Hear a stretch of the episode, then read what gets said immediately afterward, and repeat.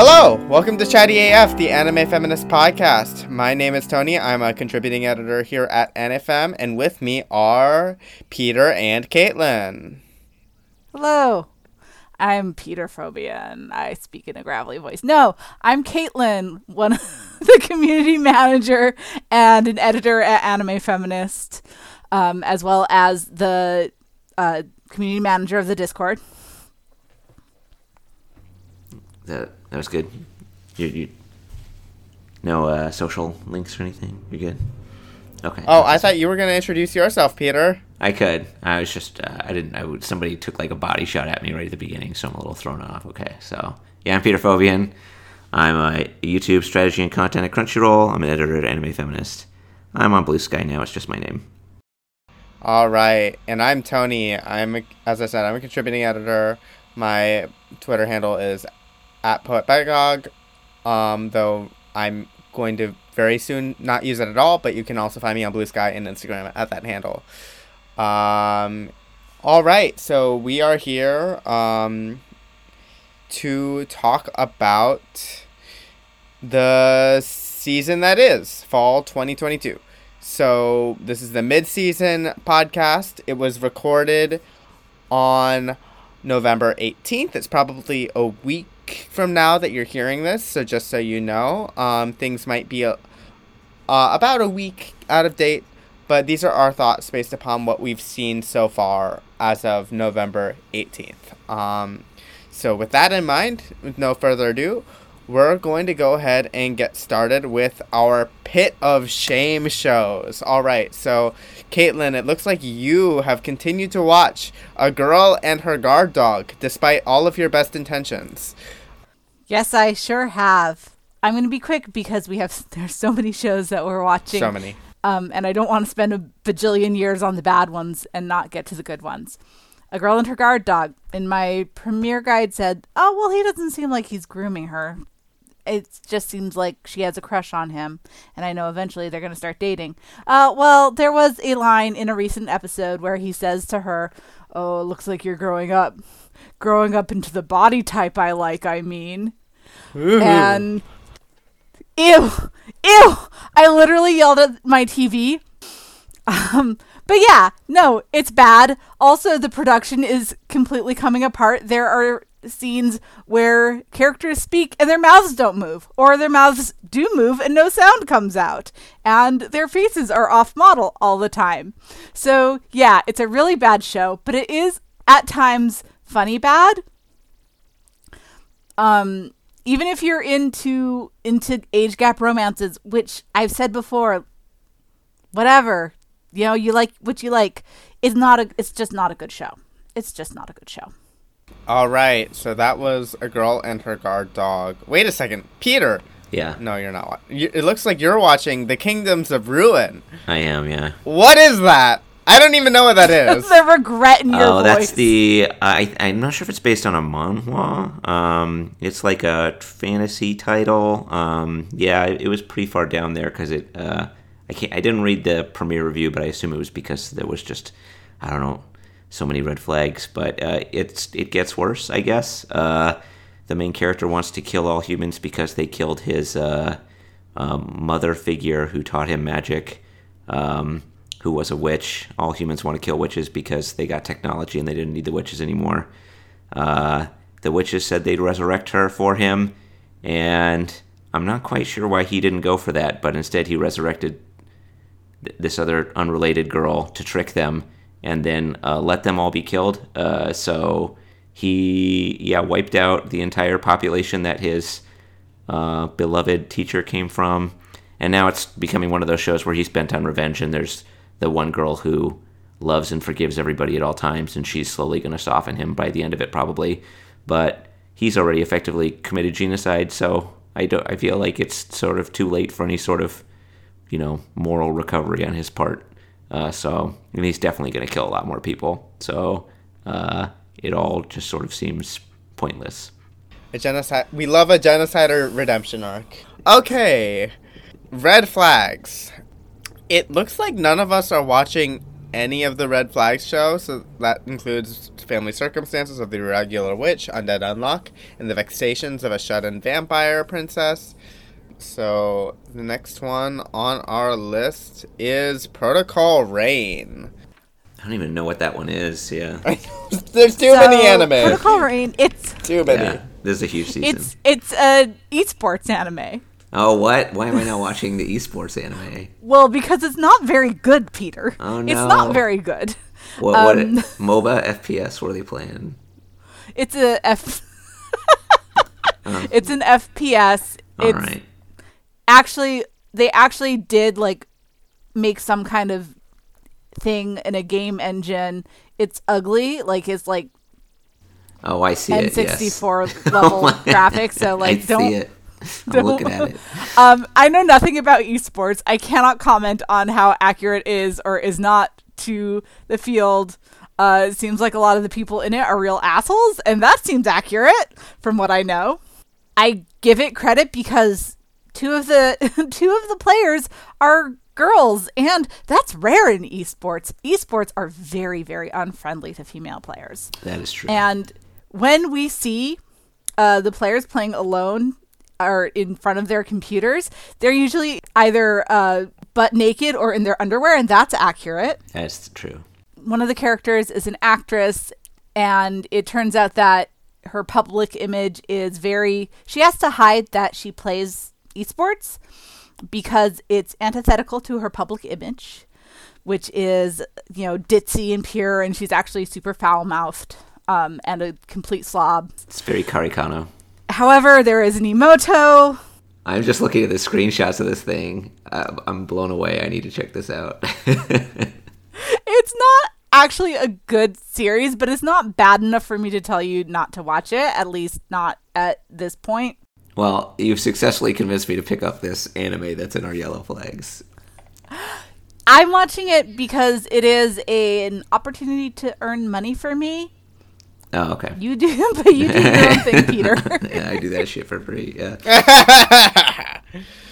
All right. Um, so we don't have any notes on MF Ghost. We don't have anything to add about Kamierabi. Um, we don't have anything on Demon Sword Master of Excalibur Academy. God, what a mouthful of a title for s- that really just is so boilerplate.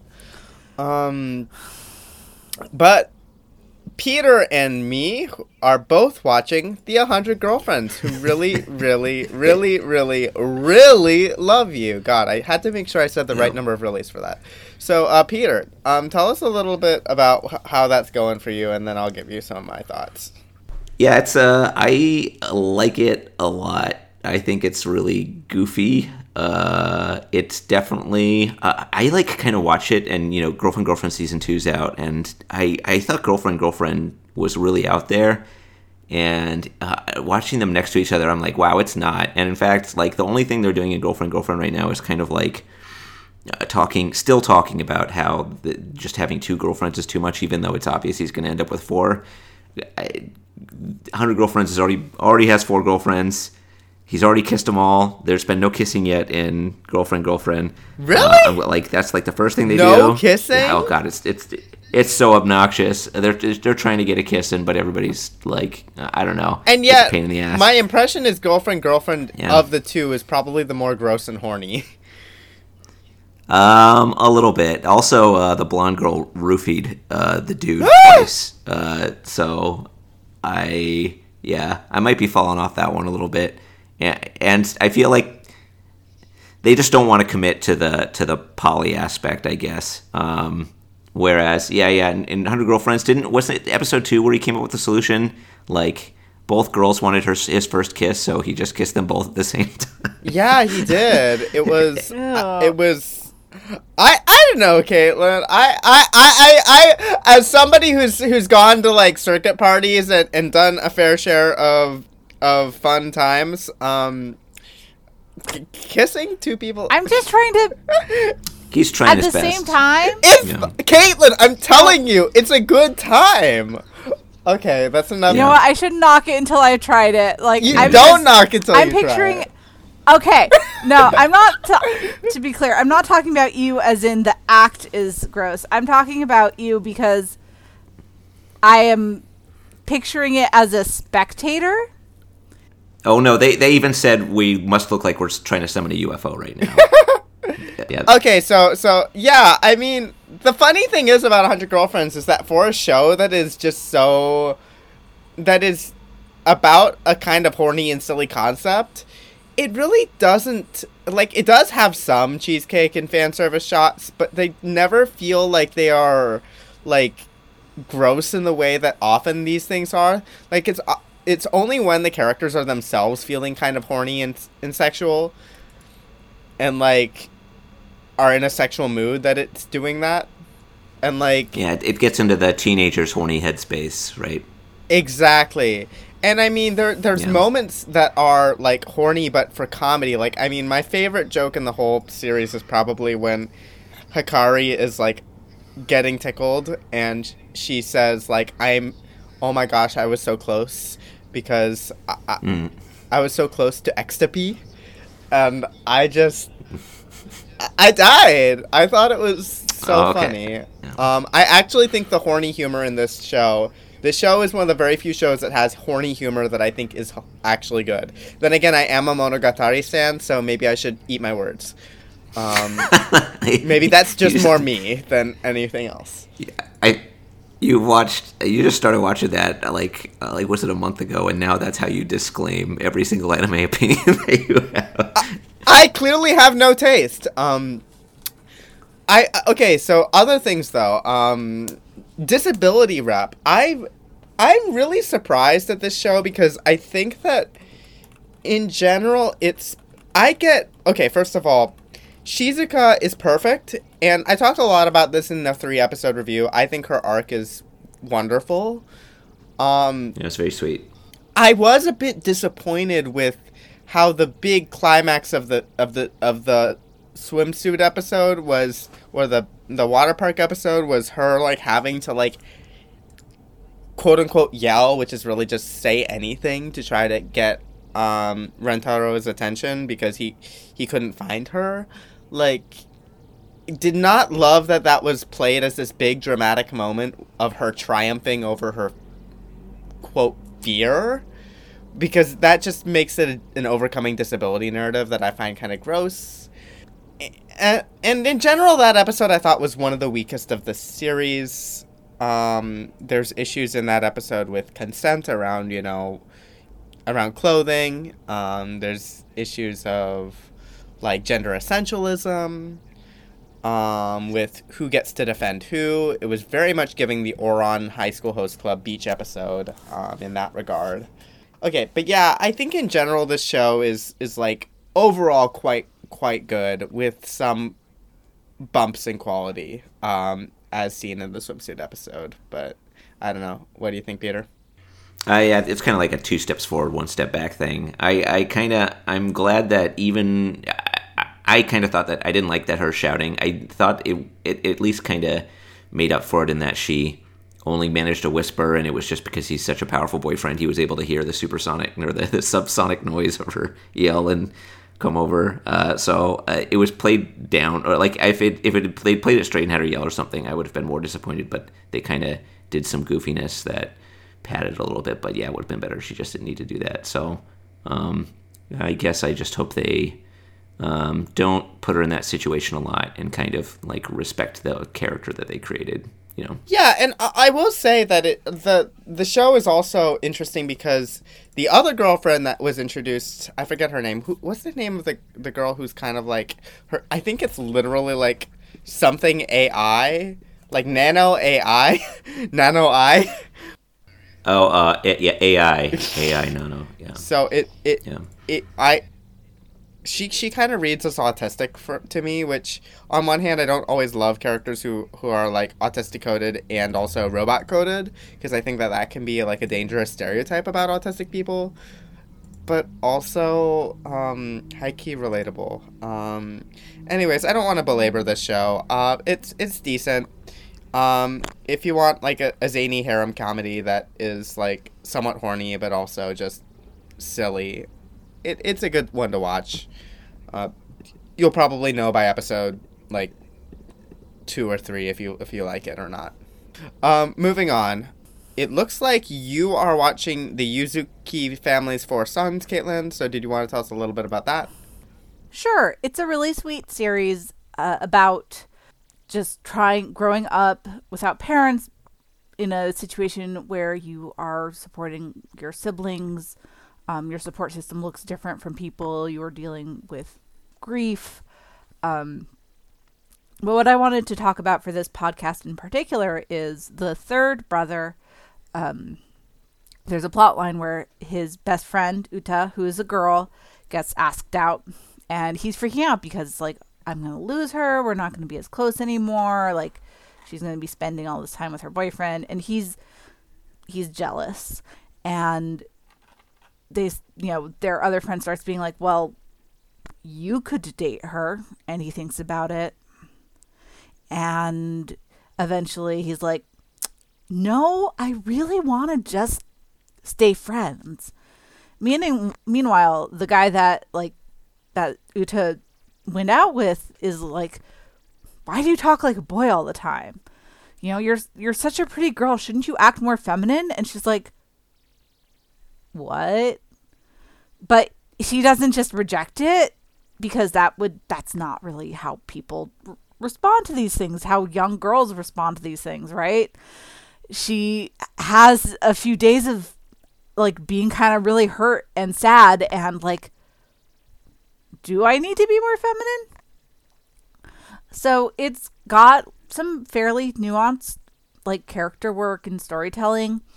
Um it avoid actively avoided falling into these very expected tropes that in a way that I that I appreciated. And yeah, it's a nice show. I recommend it. The subtitles have been fixed. I remember that being the main subject of the ANN preview guide reviews. It's just like, well, I would like to review the show, but subtitles. It was like that CG Bear and Golden Kamuy. I feel like that's all anybody was able to talk about, and it's like, okay, is the show good?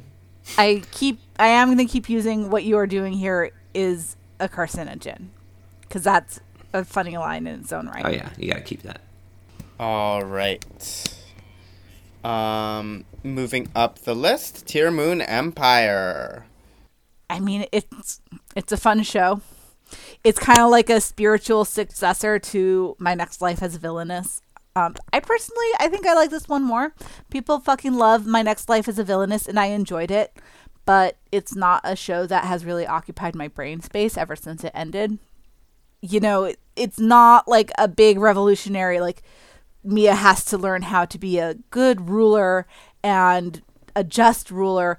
Mia's has to be a less shitty person because she doesn't want to get guillotined.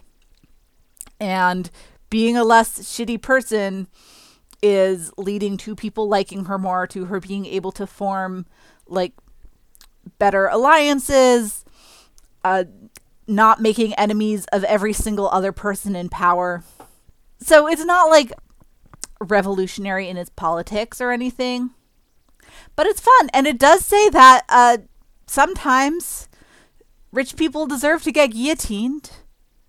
so, you know, it's got that. I like it. Definitely a more attractive central premise. Uh, the the the visuals I keep seeing of her fleeing from a guillotine on a horse and stuff really make me want to pick it up. It's fun. It, yeah. It's a fun show not blowing my mind or anything. Mm-hmm. Um, but I'm enjoying it. Banger opening too. So if you want something that's a little bit more goofy, but where you get a little bit of that villainous isekai itch scratched, Tearmoon Empire could be for you. Uh, you are watching Shangri La Frontier, Peter. Sounds like. Uh, yeah, I don't really think there's anything worth discussing on the show. It looks really great. Uh, it kind of dragged in the beginning because it got really bogged down in game stuff, and now it's starting to introduce those two girls that uh, were in all the promotional material. Kind of interested in getting into them, but like right now, it's just like video game stuff. So, gotcha. So we will move on then. Nobody's watching a Returners magic should be special, nor Ragnar Crimson, nor a play. I guess we didn't find it special. Uh-huh. special. Uh-huh. Uh-huh. Uh, nobody's watching Ragnar Crimson. Nobody's watching a playthrough of a certain dude's VR MMO of life. You are watching Paradox Live, the animation. Um, so, uh, thoughts, Caitlin? So this season, there are two shows about illusory rap battles. I very much prefer Hypnosis. Yeah, it it was. It's uh, the tragedy of the show was it was it the same season of Hypnosis Mic. Nobody is watching this show. Nobody is. Wa- I am the only person watching this show. Even Jared, who was so excited to watch this show, is not watching this show with me.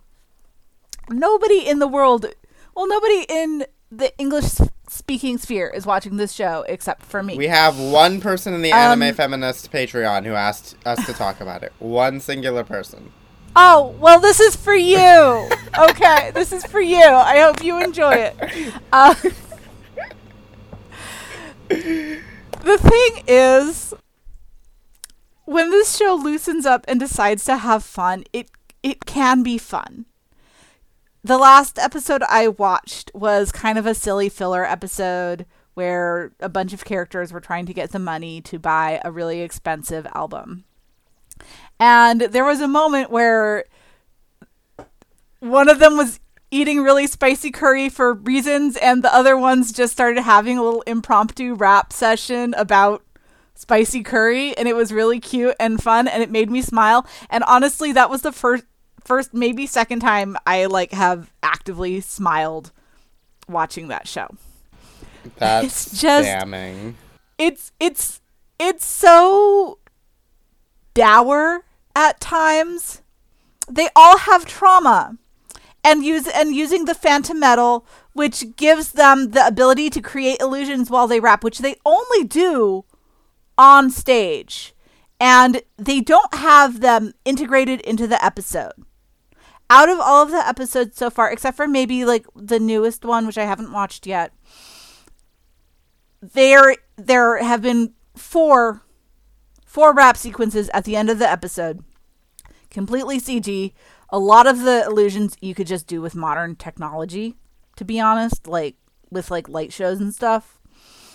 But it makes it they after they create these illusions they have a trap reaction where they relive their worst trauma. No. and then over time like they start getting like worse and worse reactions. And i'm just like why are you doing this bro? Is it worth it? Is it worth it? Like there's this whole monologue about how like overall everything that's important to them is taken from them like they lose their memories like why why why just just do the show without the illusions. Wait, didn't didn't Vivinos do like a music video about this on YouTube? And it was like a horror series. I think it was the same concept. The thing is, though, boy, hot. Oh yeah. Oh. Unfortunately, I saw the PV. All the characters were very well designed. there are Yeah. the character design is excellent, and there are a few. Um, I don't like the rapping in it.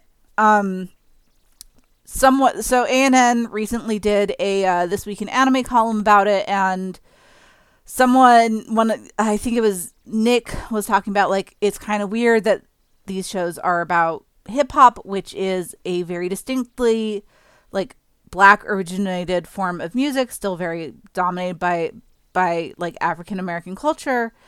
And there are no dark skinned people in sight. And Paradox Live and and they're, you know, appropriating a lot of the, the aesthetics of it. Um I think Paradox Live does it a bit more because Hypnosis Mic is a little bit more goofy. But, you know, I wanted to mention that. And there was someone in the replies to that article saying, like, yes, I am black. I I am in a lot of ways in the target audience for this because like I love josei muke uh, mobile games and, and mixed media projects and idol stuff and I absolutely do feel weird about the appropriation of of black culture. So I did want to bring that up. Um, but yeah, no, and and the lyrics are bad. The lyrics are really bad in Paradox Live. Like I can't really speak towards the skill of the rappers, but the, the the, lyrics, I just Hypnosis Mic wins in every way. Hypnosis Mic is so silly and fun and goofy, and it bears absolutely no resemblance to any reality or humanity in a way that just makes it really enjoyable. So yeah. All right, are we ready to move on? Oh, good! I get to monologue again. Yep, overtake. It's your it's your turn. Overtake. Go. I'm not going to talk about very much. Okay. There's not a whole lot to say about it. Um, it does not keep going about on like it doesn't touch for very long about the economic realities of formula racing, which is fine. Um, because we don't need two series about the economic relate the uh, people trying to stay afloat amidst a very expensive uh, thing I don't know. It's and talk about Bullbuster in a minute. There's not really um, a lot of female characters. There's just uh, the main character's ex-wife, and then there's a race girl who's friends with a couple of of racers. She's in high school, so it's a little weird that she's you know doing the race girl thing when she's still like 17. And but she, she's cute. She's cute. Um, she's her main character is that she's childhood friends with one of the pe- people on one team and but also has a crush on this like huge flirt who's a popular racer and for a much a team that has a lot more means um, i feel like because of the animation and the character design she feels like she has more personality like i find her a lot more likable than that type of character uh, I typically do. No, she's she's really cute. Like, but there's not a whole lot there to talk about um, in the particular purview of this podcast discussion. All right, so that was overtake. Um, so now we go on to my new boss is Goofy, which I guess I'm the only one here who's watching that. Um, first of all, I would like to direct our readers to Alex's amazing and very thoughtful article about it um, on our site, which goes into its depictions of recovering from workplace abuse and um, how it can be important to have just very sweet and fluffy representation of like PTSD and recovering from it in addition to the more heavy and um, dour representations of it, um, which you know I I agree with. I think it's really important to, to, that we are able to. De- I think it helps to destigmatize PTSD that we have shows like My New Boss is Goofy, um, it helps to make it something that can coexist with just your everyday life. You know, having having PTSD. A lot of us have PTSD, and we have to go through our lives and find ways to exist, even in new environments. And you know, having representations of what that can be like, well, in in a situation that is ideal, and it's nice.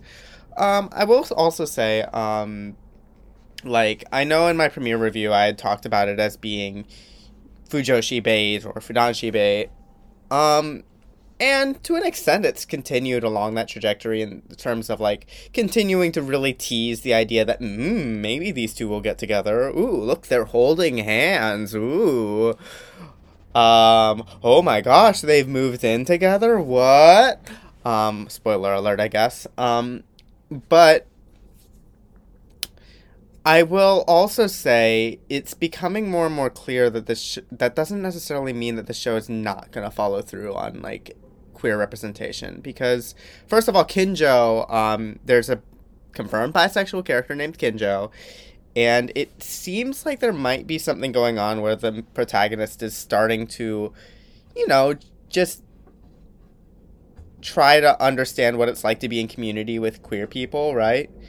And then like maybe might be having his own little crisis of identity but it's like very much understated and like very like beneath the surface of all of his interactions with his boss where he because like pretty much all the time he's around his boss he's he's like blushing and like um just and much of their interactions some of their interactions are very almost romantically coded. Like in their most recent episode there's a moment where where uh, Momose's abusive former boss calls him, and then the and then his new boss Shirasaki, you know, kind of steps in and defends him a bit, but in a way that empowers him to be able to speak a little bit for himself, um, rather than requiring Shirasaki to speak for him. And it felt very coded, similarly to you know when you see moments in shows where you know a person with the help of their new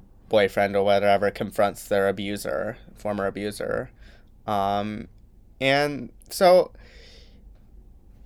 but it almost feels like ir- irrelevant to me whether or not they end up getting together. The show still feels queer, and it it's feeling more queer, like as it goes on, and Kinjo is feeling more and more like a not a character who's just bisexual, like to check a box, but they feel like somebody I would know, and I I'm enjoying the show more and more um, as time goes on. So I I would recommend My New Boss is Goofy. It's it's a very lovely time. It's a very nice show to come home to and relax watching, um, and very sweet. So, and you know, it's becoming more and more queer.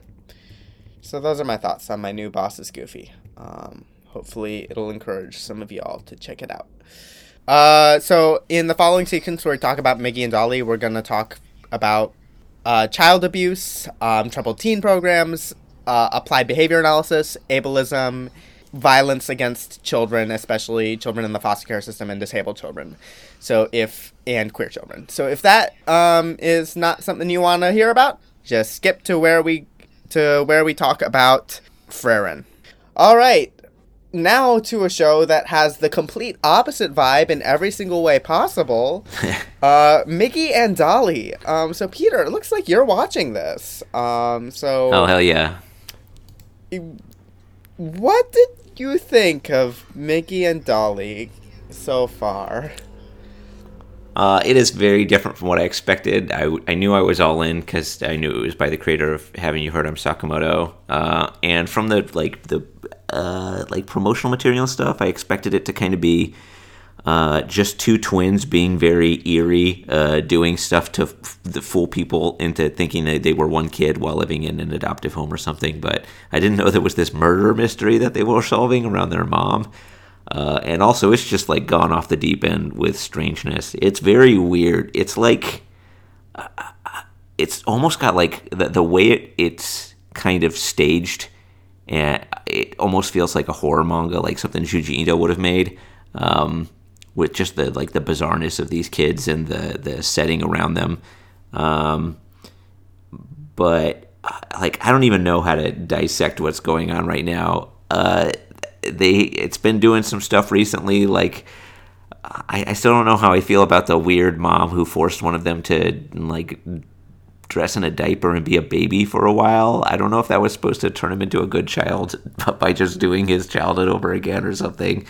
Uh, that was a, a weird segment. Um, oh, I have things now, to say about uh, that. I have a lot of things to oh, say about that segment. Thank God yeah, I, uh, I, I, I probably just want to leave it over to you then, because I'm, I'm, sure you'll have a lot of opinions on that and Dali's new strategy of solving all, all his problems by cross dressing, right? But uh, oh, I, I, it is, it is a very crazy show. Uh, I am enjoying it a lot, even though, uh, like, it sometimes it's so weird. I am just like,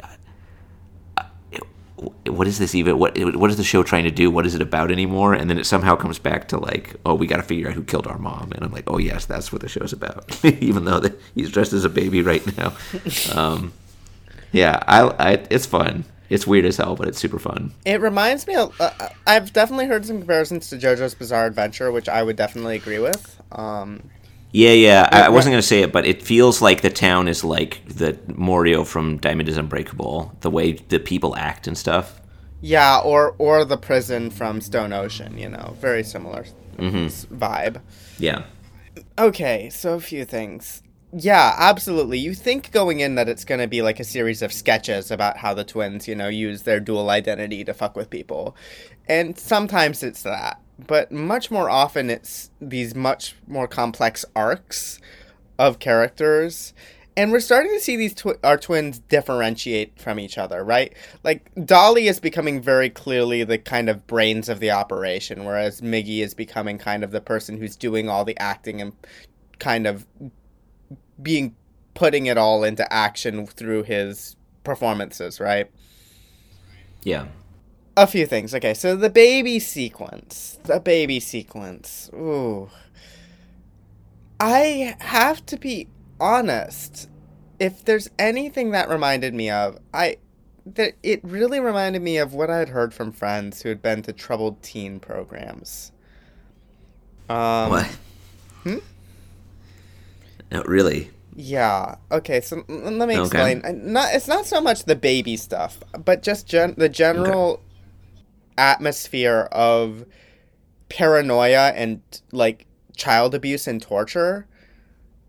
Um, you can look up those programs, but I I know multiple people like so so so so for the those of y'all who don't know, I'm autistic, right? And I went through applied behavior analysis as a as a young adult, um, which is like one step removed from a troubled teen program, essentially, right? And so, like, I remember when I was in applied behavior analysis, they would make us play with blocks, like, okay, y'all build a block tower, goo goo gaga, right? And we were, of course, teenagers, right? Being asked to build a block tower and then afterwards, you know, after we'd built this block tower, they would like pick apart all the different social interactions that happened while we were building the block tower and argue about how and make statements in front of everybody about how we fucked up this social interaction or fucked up that one and how we need to improve our social skills, right?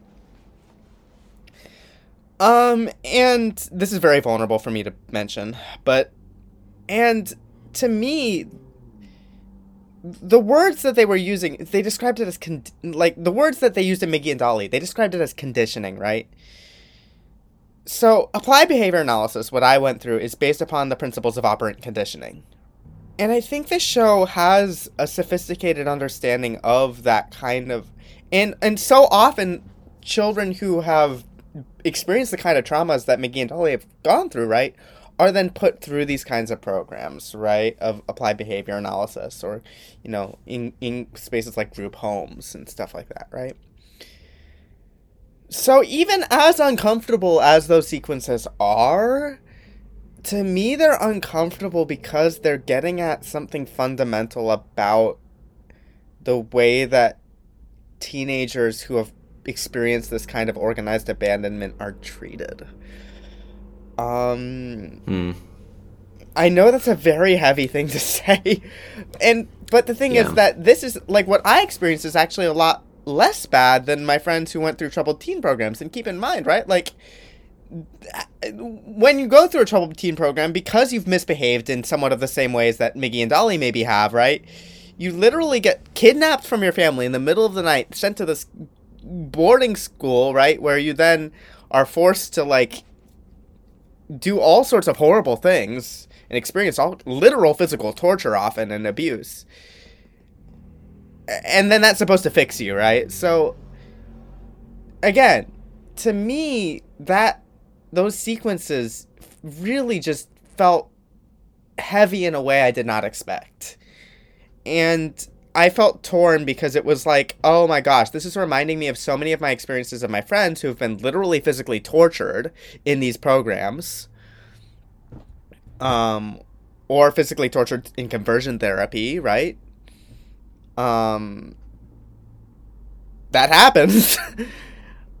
in the middle of this show that's a horror comedy.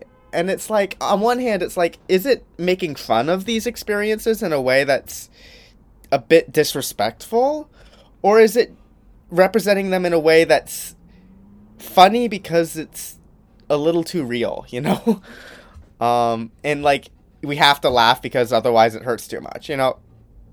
But the thing is, I don't think that anybody who's watching this, who's created this, have been through troubled teen programs or any of this shit, right? So it's like, it's very strange watching it as somebody who has been through something adjacent to it, right?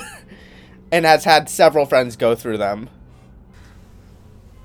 I uh, I don't have any knowledge of uh, of any of that, so like, I obviously didn't pick up any of that with like the baby scene. But I do say like as somebody uh, who has not had any of those experiences, I do I did kind of get this feeling like uh, watching the show, even though uh, the twins end up in like a seemingly uh, like happy family, you know, the, their adoptive family.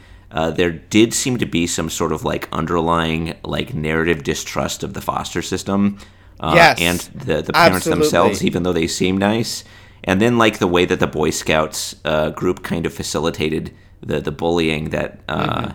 they experienced as as Hitori. That there is kind of like this ambiance of like distrust around the way these two kids are being treated, even though like surface level it seems like they're part of a nice community. Um, and maybe it's just that one family being weird. So I do I like that. You saying that does kind of like uh, coalesce uh, some like there's just sort of a general atmosphere that the series has uh, for me. Um, although I have no idea what it's go- where it could be coming from or where it, it, it uh, it's going with it. Yeah, that's the thing. It's kind of wonder egging right now. You know, it's just like here's this mad heavy thing. No. Here's that mad Yeah. heavy thing. Where's it going? Who knows? Um, I also think that like um, Please. and, and it's it's really fucked up that his that his adoptive parents give him up without a fight to this person who's clearly going to torture him. Yeah, that was also weird. Fucking weird. I, I de- that definitely has something to do with the power that family has in the community, but uh, yeah, that kind of uh, makes you uh, trust less uh, their aptitude as good parents, right? As for Dali, like constantly cross dressing, like girl, you're an egg. Smash the egg. Uh, the egg that the chick that cannot escape. Um, what's the line from Utena? Uh, the chick that cannot escape its egg will die without being born. Yeah, yeah. so yeah, Migi and Dali, a lot heavy, a lot of stuff going on in that. We will see where it ends up. We will definitely return to that in the um, season wrap up. All right, Peter, what's going on in Frieren? Uh, I know that our this is the number one most requested thing that we talk about on the Patreon, so we gotta talk about it. Yeah, I want to say Sai was like way ahead on the series because I actually picked up the manga um, a- after we did a manga recommendation podcast where they brought it up. Uh, and to be honest, I got two volumes. I was like, oh, this is pretty good, but I, I kind of dropped it. Uh, the anime, I think, really does a lot with the material and has made it super, super great. It's like one of the best produced anime this season, easily. Um, Oh yeah, by far. And I definitely I enjoy it a lot more than manga. Like I think I, I like the story now, even though the manga just kind of left me going like, oh, because it's fine. I'm not going to keep go- going with it. So uh, definitely worth checking out. Uh, it's it's very well produced. Kind of reminds me of the first episode of. Uh, uh, to your eternity, where you're just like wowed by the the orchestra and the the visuals uh, and the, the pacing, just the way they like brought everything together.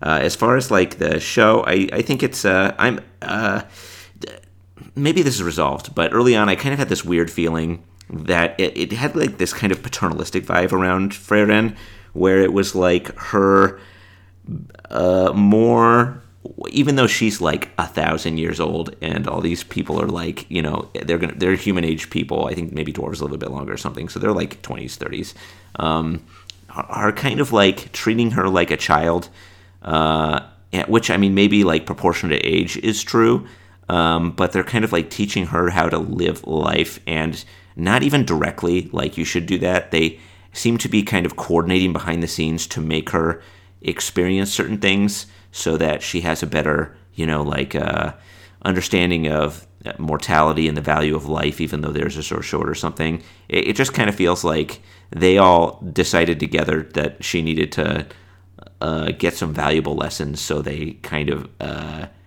put all these like like landmarks in her path and kind of I want to say bullied her into it, but kind of manipulate her into like taking on an apprentice and sort of stuff. And that felt a little strange for me. Um, but I do feel like it's moved away from that a bit now that we've kind of got the central cast together and the story's moving forward, and it's gotten more into Frieren's personal story. Uh, the the paternalistic vibes I think do kind of not feel so bad when you do learn a bit more about Frieren's past and uh, find out that her master forced her into like forced isolation for 500 years uh, for reasons that uh, uh, good reasons uh, that become apparent later on. So she is kind of inexperienced at life in general, uh, despite her age, which I think might have been something that they picked up on. and and that might have motivated them to kind of like say, hey, like we got to help her out. Um, so that feels a bit better. But uh, besides that, I think it's just kind of like uh, a really well produced fantasy series where it kind of uh, uh does a lot of time jumping uh, and uh, it just plays with time in interesting ways. Um, obviously, it's got some stuff going on with Frieren and Himmel that it's building up to. I know that the fans are really into Frieren ex Himmel romance, which I think is super weird because he's been dead for 28 years at this point in the story. Yeah, that's a lot. Um, uh, and she was like, I, I think uh, she was over a thousand years old when she met him too. So that also feels weird. Uh, so that aside, um, I guess it's good that he's already dead, so I don't need to worry too much about a potential romance. Um, but uh, yeah, it's really cool right now. I love her interactions with uh, uh, Fern, and I can't remember the dude's name whatever the boy's name is. He, he's funny. Stark, uh, the yeah. coward. Yeah, it's got some like l- late Berserk vibes. Maybe my only complaint now is that I feel like a lot of the girls have this kind of monotone thing going on. Um, even like the demon girl that they fought in the most recent episode just kind of act exactly the way Fran, uh, Frieren and Fern do. And I'm wondering if the writer is maybe a bit too one note when it comes to female characters. Um, but besides that, yeah, it's great. Yeah, I, I think that Frieren consistently does not have a lot to chew on in terms of social justice themes. But I will say there's a lot to talk about in terms of the demons. Hmm. Because the demons to me remind me of this kind of they remind me of two things, right? They they remind me of this idea of philosophical zombies, right? Because they're essentially philosophical zombies, right? Like they they look and they act like pe- people and they like can pretend to be people. They pass the Turing test, I guess. But they that you know if but they don't actually have human emotions or like can like form meaningful connections with each other or other people, right? They just they just yeah. they just want evil, chaos, destruction, whatever. Oh yeah, they're pure evil. So like philosophically that's interesting, right? Because I've always been interested in the idea of the philosophical zombie. I've always found that but that's the fundamentally, I've always also wondered whether the a concept of philosophical zombie was originated to justify colonization and enslavement and stuff like that, right? Because, you know, like the the history of Western philosophy, right, and the history of like the, these kinds of like discourses of you know oh, they don't actually have souls. They don't actually have emotions or family structures or anything. They're just savages, right? Like, I mean, that that's literally what was said to justify colonization, right? And like, what are our heroes doing? They're going in and they're like, like, and there was one moment that really, really bothered me in, in episode eight, where like the demon is remembering his past, and he's like, "Oh yeah, I remember Fran. She was a slayer," and you see like all of these bodies of what look like women and children demons just in this pile that well not pile but like littered across a a, a landscape that presumably Frieren killed all of them. But it, it, it was a little bit like okay, got it. So like we're just supposed to be cool with genocide as long as we imagine the, our enemies to be philosophical zombies, okay? Got it. Um so don't love that. I, I really don't love that. I've always hated that in fantasy stories. I've always hated like the idea of orcs or, you know. And if that's gonna be like the fundamental like conflict of the show is her battling these philosophical zombies, I I don't know if I'm gonna be able to keep watching. Alright. Mm. Firefighter Diago, rescuer in orange. Is there anything to say about that? Di- Daigo. Daigo. Okay, thank you. Thank you. Yeah. Um this, uh, this is also a money making opportunity for me, or else I totally would have dropped it. Uh, so the lone fem it's just the characters feel so distant. You know what I mean? Like, I just don't feel like I know who they are as humans. The one major female character who really wanted to join the rescue corps and wasn't able to get a position there even though she passed even though she went through the training with flying colors. And it's definitely because of institutional sexism. She's still it's 2 years later still not getting to do it. Um as of the last episode I watched which I think I'm caught up she had a meeting with a guy about a different special service because her family was killed in a huge like huge hotel fire 10 years ago and she started getting super mad on the newscast and this guy from the fireman fire department whisked her away. But here's the thing. So that's the first episode since the very beginning where she gets a major role. That episode was so slow and boring. And I'm not talking about like just like a mature adult drama. I mean literally slow. Like characters would have a conversation like So what do you think? I'll do it. Don't you dare edit out those pauses because mm. that's an accurate representation of what that show okay. was like. Violating every law of podcasting, but I'll do it for you, Caitlin. Um, so yeah, it's just there are a lot of much better shows to watch this season. There are better shows that are doing. If you're watching for female characters, there are shows that do better, more interesting things. And yeah, it's just it's gotten to be kind of a slog, and I don't think I would be watching it if it weren't like a potential show to review at the end of the at the end of the season. All right. Dang shame because I like some me a hot firefighter. Um Ballbuster. Ballbuster. nope. Nope. Nope.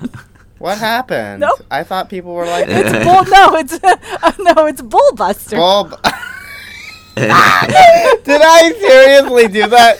I feel like I'm revealing so I'm revealing so much about my sexual life on this podcast. That was first I revealed that classic I, Freudian slip. Yep.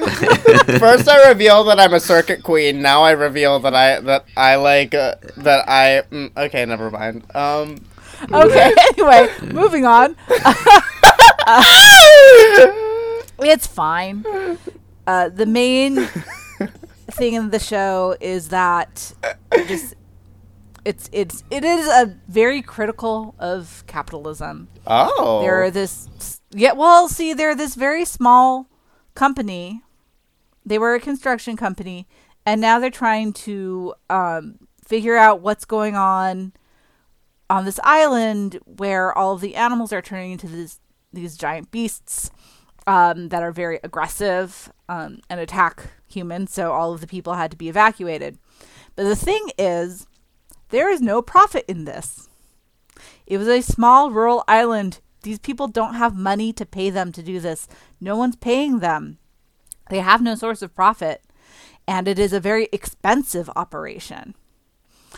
So they are constantly struggling with having enough money to fund it. They want to have a lab test you know what they're getting from these giant beasts. And the lab is just like oh well you know we're not a company. We're, we're not a charity. Like you should be paying us more to do this blah blah blah blah blah. And i saw someone in the comments in crunchyroll being like it seems unrealistic that a lab would refuse to test something that important. I'm like no i have friends who work in labs. The technicians yes. They would want to do that testing. They would see the imp- import the guy the guys who make the decisions oh no Oh, that is a very accurate portrayal. He also hit on the female technician who is um, helping the helping the protagonists. Um, so you know it's it's a pretty solid show. Not super, not like a super memorable. Uh, there was one one scene that I, or there was one thing that I disliked, which is they got an intern and the intern was like refusing to work after six o'clock Hell yeah. because interns are not allowed to do overtime.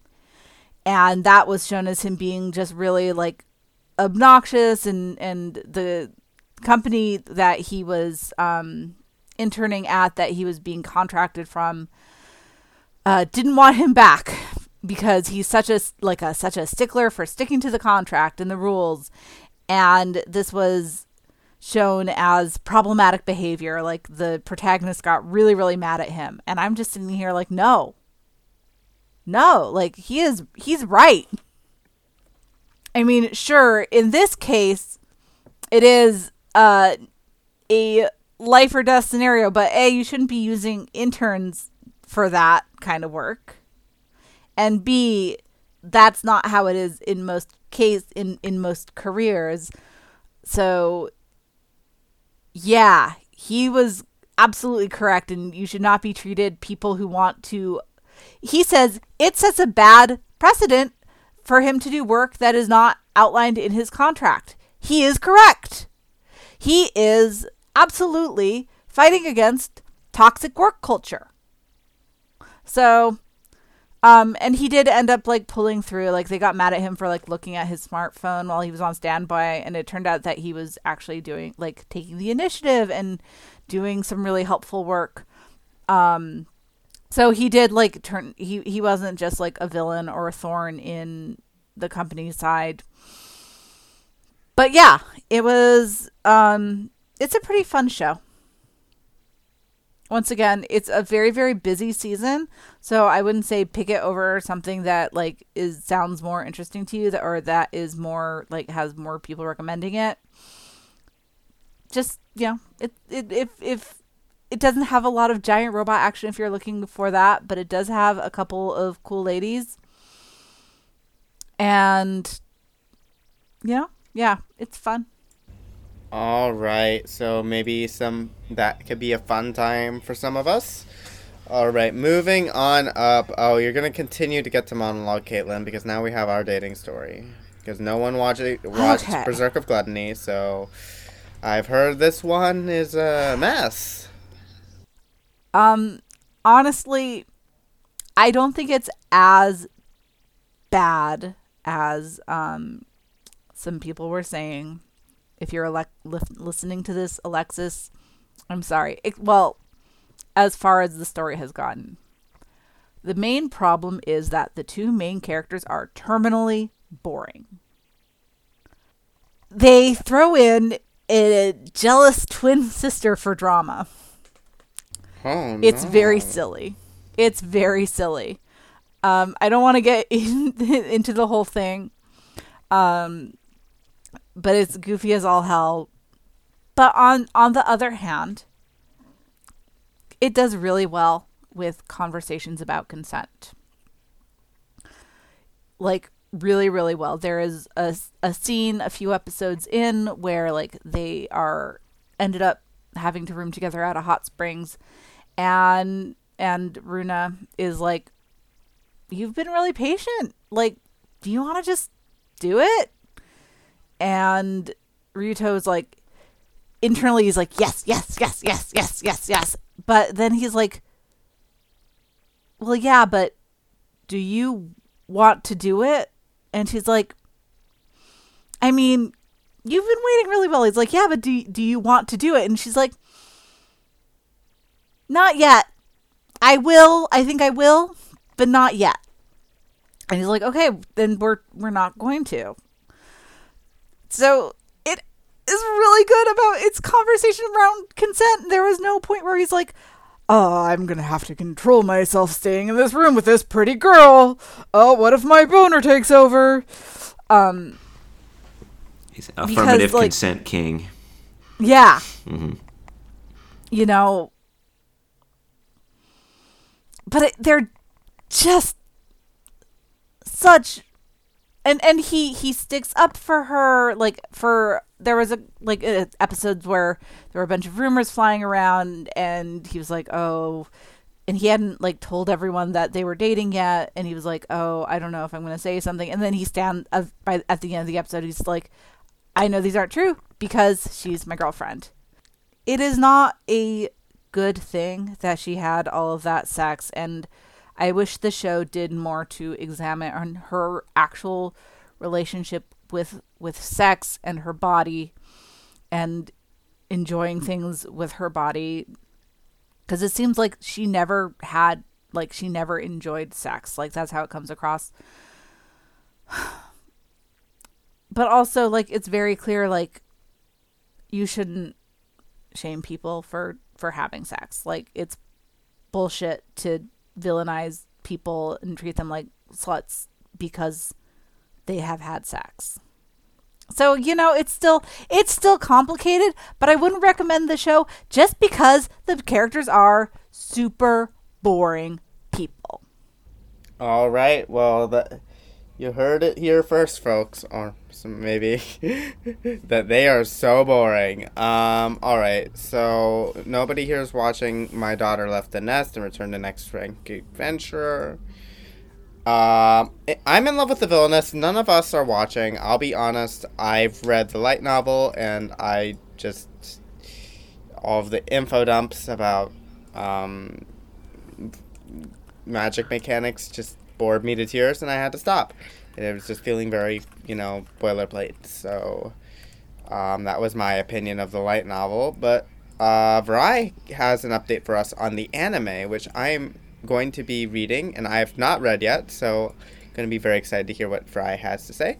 So Vrai says, and this is from them. I really put my mind into meeting this series halfway after bouncing off the manga hard around the episode 2 equivalent, because I know people really love it, and I will say, I am finding myself won over to its sincerity.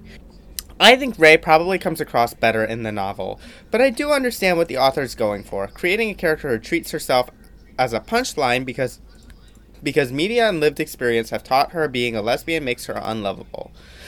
That doesn't excuse her being a creep, but it's compelling psychology, and sort of grimly apropos since Vexations of a Shut-In Vampire Princess is basically over there playing the boundary-pushing lesbian who never expects to be requited trope completely straight. And Rae's boundary violation is pretty much contained to those first three episodes, after which it settles out to a standard level of tsundere business capital T, capital B. It's also worth noting that there's some yikesy racism in the most recent episode where the rude upstart foreigners from the quote new money unquote country have very Arabic coded designs. Vrai continues. Mm. I do appreciate that Claire's classism is being set up as a real character flaw from the series that the series seems intent on digging into, which a lot of villainous stories kind of gloss over pretty sure there's a commoner uprising brewing in the background. This was a Narou novel, so those early bits feel very write as you go, but the anime's finally gotten firmly to where you can sense Inori formulating what she wants to say with her story. Its best moments are messy, not unlike Yu Watase is messy, and I respect that. I do think Villainess suffers for being adapted after Magi Revo. Villainess came first and was a trailblazer, and I think it's a more ambitious work.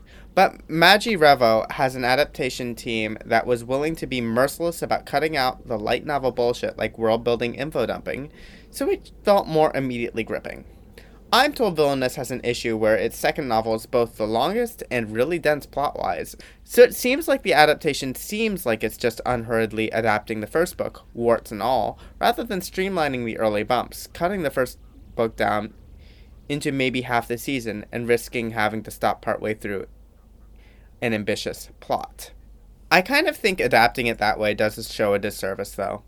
This is a pretty budget friendly adaptation, and I haven't got a lot of confidence it'll get a second season. So every week I have an enjoyable time, but I find myself itching for it to get to the really good stuff that I can tell is building up to, but the anime probably isn't going to get to.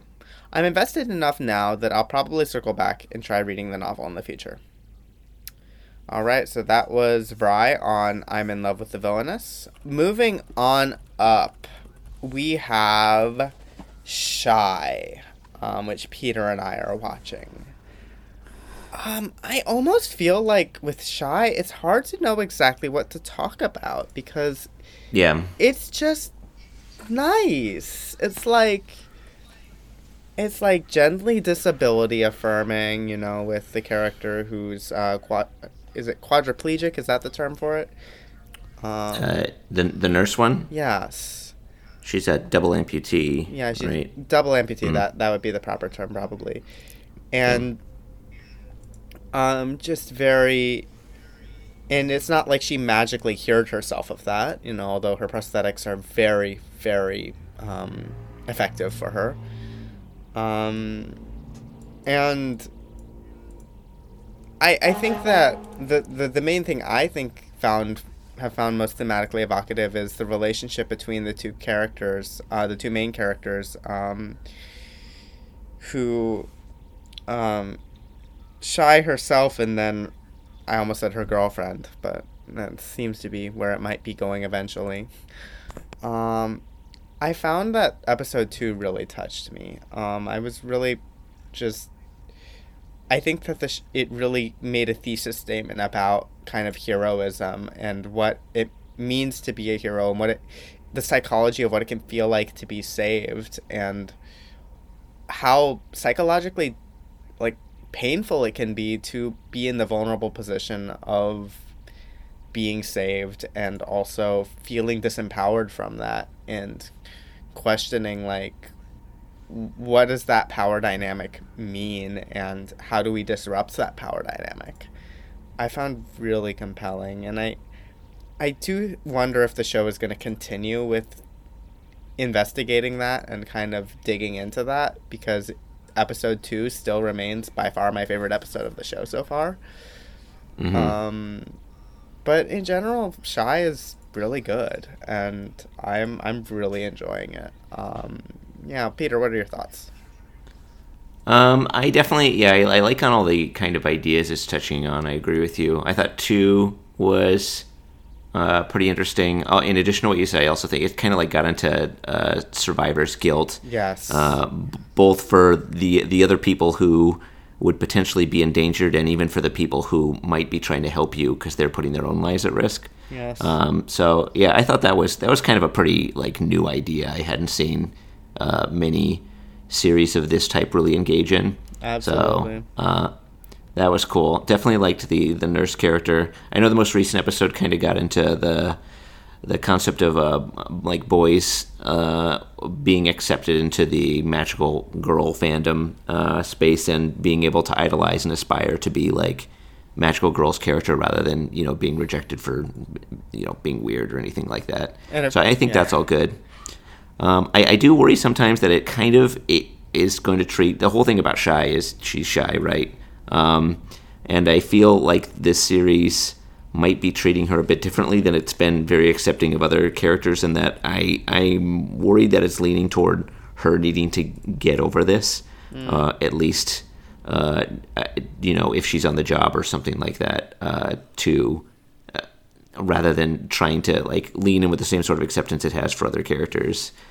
Um, I also think the villains are pretty interesting since it seems to be a bunch of kids who are distrustful of adults as sort of a surrogate for uh, authority, with the implication that they have been betrayed by adults or have been uh, failed by them in some way. I, I'm sure we're going to get more on a lot on that later, but I think that's pretty cool. Um, and hopefully, it kind of reminds me of early My Hero Academia with Shigaraki and his gang before they just absolutely failed to deliver on that. Uh, so I'm, I'm hoping it gets into some more interesting concept, especially because it's portrayed the heroes as so, or at least most of them, as so benevolent. Um, so yeah, there's definitely a lot to chew on. Uh, I I'm I find it interesting, although I don't know if I'm really enjoying it. Uh, past some high moments, like I did like episode two, I think there's like a lot of explaining, um, and I wish it would like show a little bit more than tell. Um, but uh, that I think that's just personal tastes, since uh, I've I've seen plenty of people enjoy it, and the production's good as well. So um, yeah, It's so Uh, enjoyable to yeah. watch Masaomi A- Ando get to go ham on a production with a high budget because like so often he's Yeah. working with these shoestring budgets at Studio Lerche. Um, Hmm. and setting getting to see him like really like there's some sequences in episode two that had some of the most interesting animation I think I've ever seen in an anime. Oh yeah, every time Stigma shows up, it's just like eh, some crazy visuals. Absolutely, and and you know, and, and, and Ando has always been good with horror. Like, um, Toilet Bound Hanako-kun, the Mitsuba episode is legitimately terrifying. Like, like legitimately one of the most horrifying episodes of anime, and um, which is funny because I don't normally associate Toilet Bound Hanako-kun with horror, but yeah. Um, so I think, and I mean, he of course is also the School Live director, so or School Live, I don't know how I pronounce it, but yeah, and so so it's it's a good it's a good looking show. It's I I'm really enjoying it. Um, it sounds like we're both having a decent time. Um, and it sounds Peter though like you more respect it maybe than you're like really loving loving it. Um, Uh, yeah, I, I, I want to see a bit more, uh, for sure. Uh, right now, I'm I guess I'm wondering whether it's even going to get it done in 12 episodes. But who knows? It could be two cour. They just haven't announced it yet, or or what. I really hope it, It remains gets to be that. seen. I hope it gets that. Yeah, I'm going to keep watching it. All right.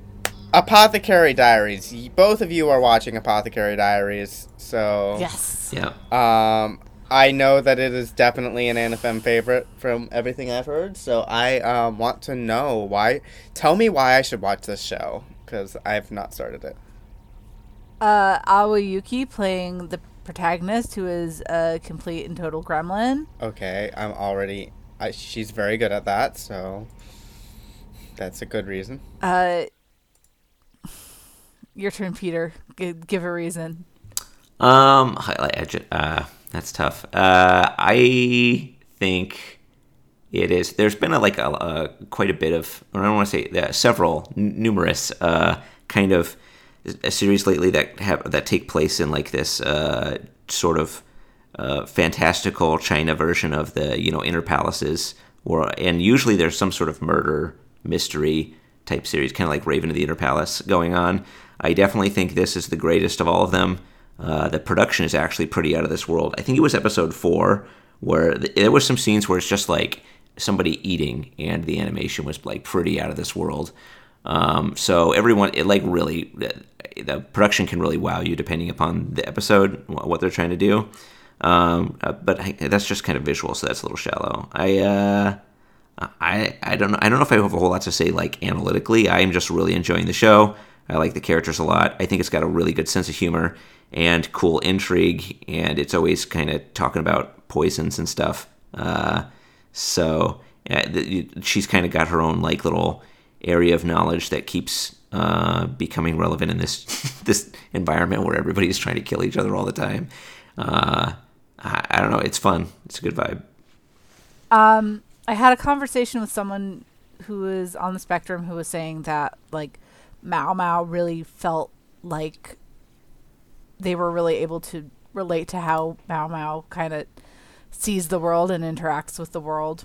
hmm Um, so there's that. Uh, also, her interactions with Jinshi, who is the male lead, are always super duper fun. He is so used to every woman finding him sexy, and she is just not into it, and he is, loves that she's not into it. Yeah. Want a supercut of her almost throwing up every time he tries to hit on her. Oh, she makes such good faces. yeah, really good faces.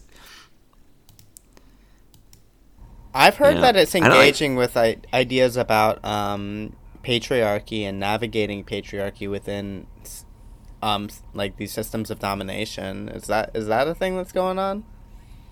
So Mao Mao, the the main character, grew up in the red light district, and she's then she's kidnapped and forced to come to the um, the inner court, where it's all women, and she tries to re- hide, for example, that she's literate because she doesn't want the bonus she would get to the people who kidnapped her and sent her here.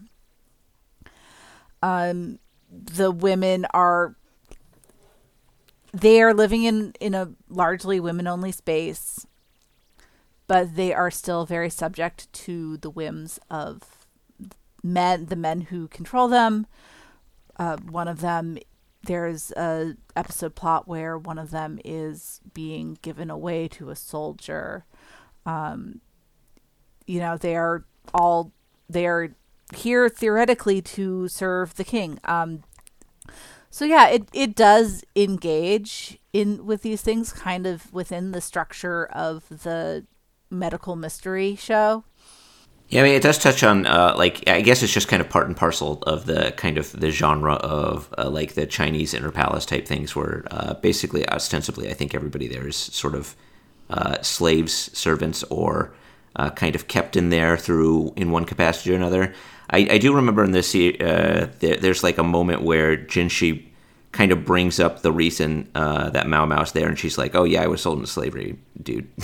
and uh, they kind of like try to get revenge against the people who had essentially just kidnapped her and sold her to the palace uh, by uh, her breaking a vase. So they were going to charge the people who had sold her to slavery, um, which didn't seem. I guess that's nice, but also uh, I, don't think Mao Mao really felt like she was in a position to like say like well you know if you really felt bad about it you'd stop buying slaves and creating the market for people like me to get kidnapped.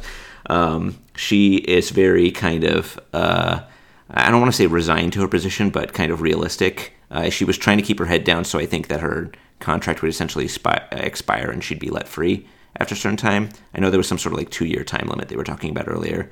And unfortunately, she was unable to entirely escape notice. So I don't know if that's affected her long term prospects of freedom since she really wants to go back to her normal life. I feel like the mysteries and politics in the series are kind of taking precedent over uh, the reality that uh, she has been sold into slavery and is just trying to make it through her indentured servitude until she can return to her home her father, who I don't even know if he is aware that she is in the palace right now or thinks she might be dead. Uh, that's just yeah, it is a uh, something that is touched upon in the plot, but not really the focus of the plot. I'm I I read the manga, so I know the answers to all these questions. Oh, all right. Is the outlook positive? yes. Okay. All right. So maybe uh, maybe uh, there'll be more developments on that front in the seasonal wrap up. Okay, so the last one we have is 16 bit sensation, another layer, which I believe only you are watching right now, Peter. Um, but mm-hmm. I know our Patreon wanted us to talk about. So, what do you have to say about that? Okay, I'm actually a bit behind on this one, so I I hope my my mentions are still relevant in regards to this one. I really like the concept. Uh, I, I this you know eroge artist who's allowed to go back in time and kind of participate in the creation of the media which got her into being an artist and a game developer, uh, like this PC 98 era of Akihabara, uh, where she's able to like uh, engage in some of these, like in the development of these games. Um, I, th- I, think it's cool having that perspective character be a woman um, and uh, kind of just showing uh, how the sausage was made back then and like touching on her participation in the fandom. There's even a scene where she like meets a girl on the street who's too nervous to buy those types of games herself, even though she really wanted to.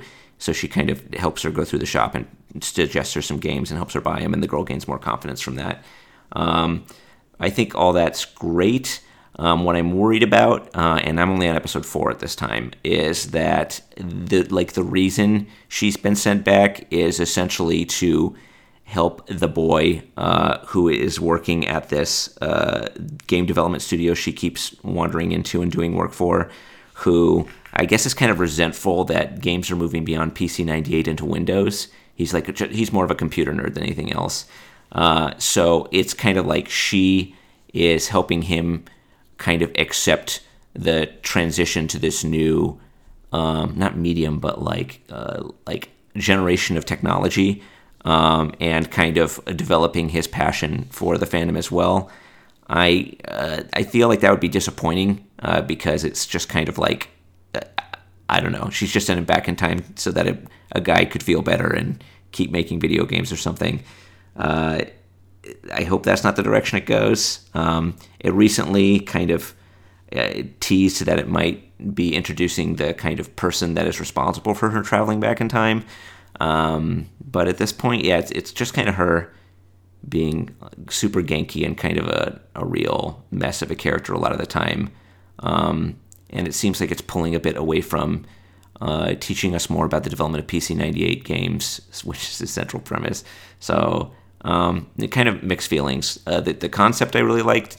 I hope it's going to lean back into that and that we're going to get more of why she, in particular, was sent back and that it doesn't involve this guy's like uh, just being resentful that people aren't going to have to type in DOS anymore uh, as a kind of like main narrative point because that's really fucking boring and I don't want her uh, such a cool character to be sent back just for the sake of one person not losing their motivation to make games. You know what I mean? Yeah, that would feel like it's very much kind of deprioritizing her agency or any kind of like meaningful just and she's like his manic pixie dream girl sent from the future or something. Exactly, and that that's just boring. Yeah. But okay, mm-hmm. so this is a very extensive season, but I will say I think it is one of the better seasons we've had in the last few years. I, I I'm pretty happy. Oh yeah, agree. Yeah, one of the problems with there being so much anime is also so much of it is so good Yeah, that it's really hard to watch all of it. Yeah yeah, I'm, I'm definitely going to go back and check out Bullbuster, Apothecary Diaries, um, and a few of the other ones um, once the season's over. Hell yeah. Um, all right, so that has been Chatty AF, the Anime Feminist Podcast. Uh, if you like what you heard, you can subscribe to um, this podcast. Uh, please rate us. If you really like it, please leave us a rating and review. Um, you can also find us on various platforms at uh, Anime Feminist. Um, we are also on TikTok at AniFem site. Um, we now have a Bluesky. We have a Mastodon. Um, we have an X slash Twitter account, but we are we're we're using we're trying to pivot away from that more lately. So please try to follow us on other platforms. We have an Instagram. Um, and um, we also have a Patreon where you can subscribe and you will get access to our bonus episodes. Um, so you, this month we are having bonus episodes about uh, Baldur's Gate 3 and about um, our what we're kind of watching lately. Um, so you can hear me gush about how much I love Monogatari some more. Um, I, I as if you don't get enough of that. Um, You've worked it in, yeah. Also, you'll get access to our Anime Feminist Discord, which is a wonderful place to talk with other justice minded people about anime and just also just geek out and have a good time.